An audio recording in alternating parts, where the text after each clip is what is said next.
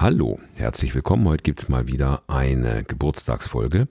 Ein großartiger Gitarrist wäre heute 93 Jahre geworden, wenn er noch leben würde. Ich bin Klaus von der Jazzschule Berlin und das ist die nächste Folge von Besser improvisieren.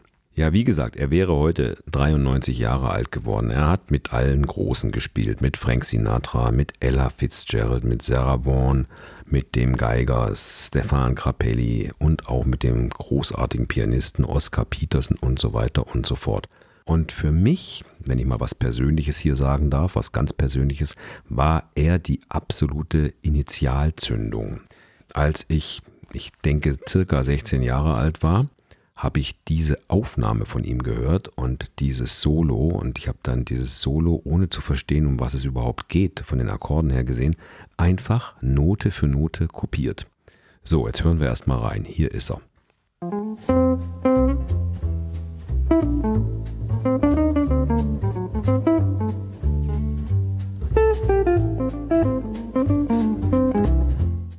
Ein kleiner Schnipsel von dem Stück. Wenn du das Ganze hören möchtest, dann suchst auf Spotify, Amazon oder YouTube Joe Pass Rosetta, Rosetta. Was hat mich damals so begeistert? Mich hat begeistert diese wahnsinnig swingende Phrasierung und überhaupt diese Auswahl der Töne. Wo nimmt er die denn überhaupt her? Ich hatte, wie gesagt, kaum Ahnung von den ganzen Jazz-Akkorden und so weiter. Das sollte sich dann später ändern.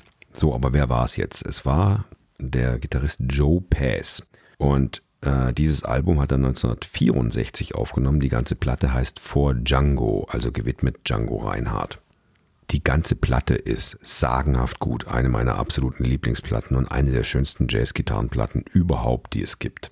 Ja, und wenn ich ein bisschen was zu meiner Geschichte hier mal erzählen darf zwischendurch, ich habe einfach Note für Note dieses Solo kopiert. Also ich habe fast alles rausgekriegt. Manche Sachen waren dann ein bisschen zu schnell und ein bisschen zu tricky aber ich wusste nicht richtig, über welche Akkorde das ganze Ding funktioniert, was aber im Nachhinein betrachtet gar nicht schlimm weiter war, weil ich habe ganz viel direkt aus der Quelle gezogen und zwar diese ganze Phrasierung, dieses swingende Gefühl und überhaupt mal die Finger an irgendwelche solche Plätze mit chromatischen Umspielungen auf der Gitarre und so zu setzen. Ich hatte dann irgendwie gedacht, dass man äh, als Jazzmusiker entweder auf die Welt kommt oder eben nicht. Also Blues spielen konnte ich schon, aber das ist auch nicht so schwierig vom Material her gesehen. Aber Jazz spielen war eine ganz andere Hausnummer und ich dachte ja, äh, ein Jazzmusiker kommt halt so auf die Welt. Die einen können halt Jazz spielen und die anderen nicht.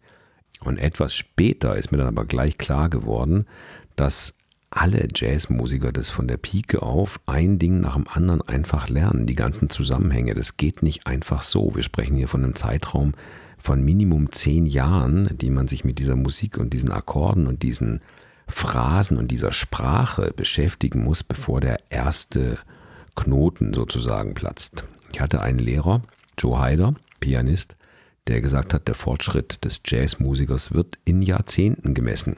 Ja, wie kann es dann sein, dass einer mit 16 schon ganz toll spielt? Naja, hat er mit 6 eben auch schon angefangen, zum Beispiel. Und mit 26 macht er dann den nächsten großen Schritt.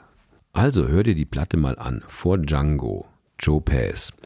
Und lass dich ermutigen, es ist eine sehr gute Idee, einfach mal irgendwelche Jazz-Sachen nachzuspielen, auch wenn man gar nicht ganz genau weiß, über welche Akkorde das geht. Einfach irgendwas, was man wirklich, wirklich gerne hört.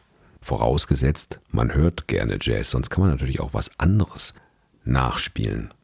Also ich war von dieser Musik damals, von Joe Pace und dieser Phrasierung völlig hypnotisiert und das war dann klar, ich wollte genau sowas in meinem Leben auch machen. Habe ich dann später auch irgendwie gemacht.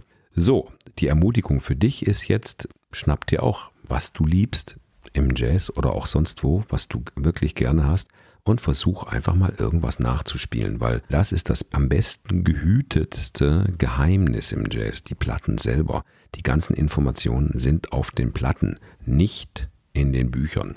Ja, und apropos Bücher, natürlich findest du im Realbook und auch im Internet ein PDF dazu mit den Noten und den Changes in Akkorden und der Melodie. Google einfach Rosetta PDF oder Rosetta Realbook Online PDF, dann findest du auch die Noten und selbstverständlich auch in Programmen wie iReal Pro ein Playback dazu. Okay, wenn du hier keine Folge mehr verpassen willst von Besser Improvisieren, dann trag dich gerne in unseren Newsletter ein. Bis zur nächsten Episode. Tschüss.